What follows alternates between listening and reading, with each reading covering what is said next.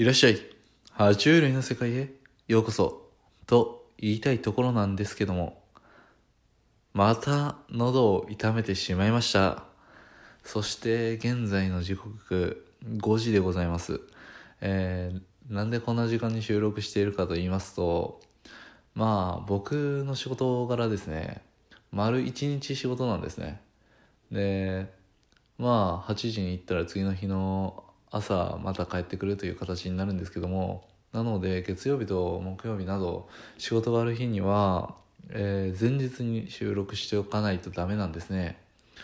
で前日が日曜日だったということで、えー子供が2人とも休みということで、えー子供の面倒を見てましたらまあ日中は取れないんですよね。で夜ね撮ろうと思ってたんですけども、えー見事に子供と一緒に寝ちゃいましたね。はい。実はね昨日も仕事明けだったんでねもう眠かった。うん。っていうまあ正直言い訳ですね。はい。申し訳ないです。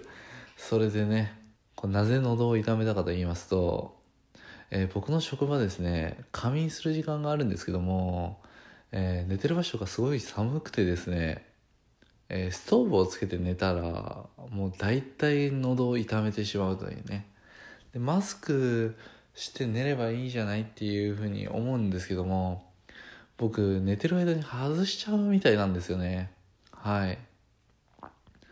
昔ですねあのーお尻に湿疹ができた時がありましてでその時寝てる間に無意識にかいちゃうと。で朝起きたら血だらけになってるみたいな指が。血だらけになってるってことがあったんですけどそれを防ぐために手を縛って寝たことがあったんですよ。それでもねやっぱどうやってか無意識に外すんですよね。まあ痛くないようにタオルで縛ってたでっていうのもあるのかもしれませんがそれに比べたらマスクなんでねもうちょいってやったらすぐ外れますからね。もうダメなんですわ。ねえやっぱね加湿器って必要なんですかね。家だとねあの暖房かけずともあの布団だけで全然あったかいんですけどもやっぱ職場はねうんそこら辺の環境はあんまりね あの贅沢は言えないんですけどもはい。でまあちょっと喉を痛めてしまって木曜日までにはねちゃんと喉も治して改めて爬虫類の世界をお送りしたいなと思っています。よければまたそちらの方も聞いてください。今日は短いですがおまけ配信はこれでおしまいにしたいと思います。皆様も体調管理には十分注意してください。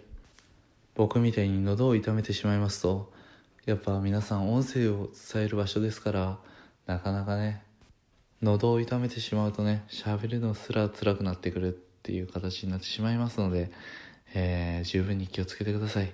では本日はこの辺で終わりたいと思います、えー申し訳ありませんでした。乾き物大将のりくでした。またね。